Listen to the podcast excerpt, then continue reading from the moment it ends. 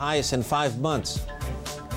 Philippine Health Department says daily COVID cases in Metro Manila may reach up to 43,000 by the end of September.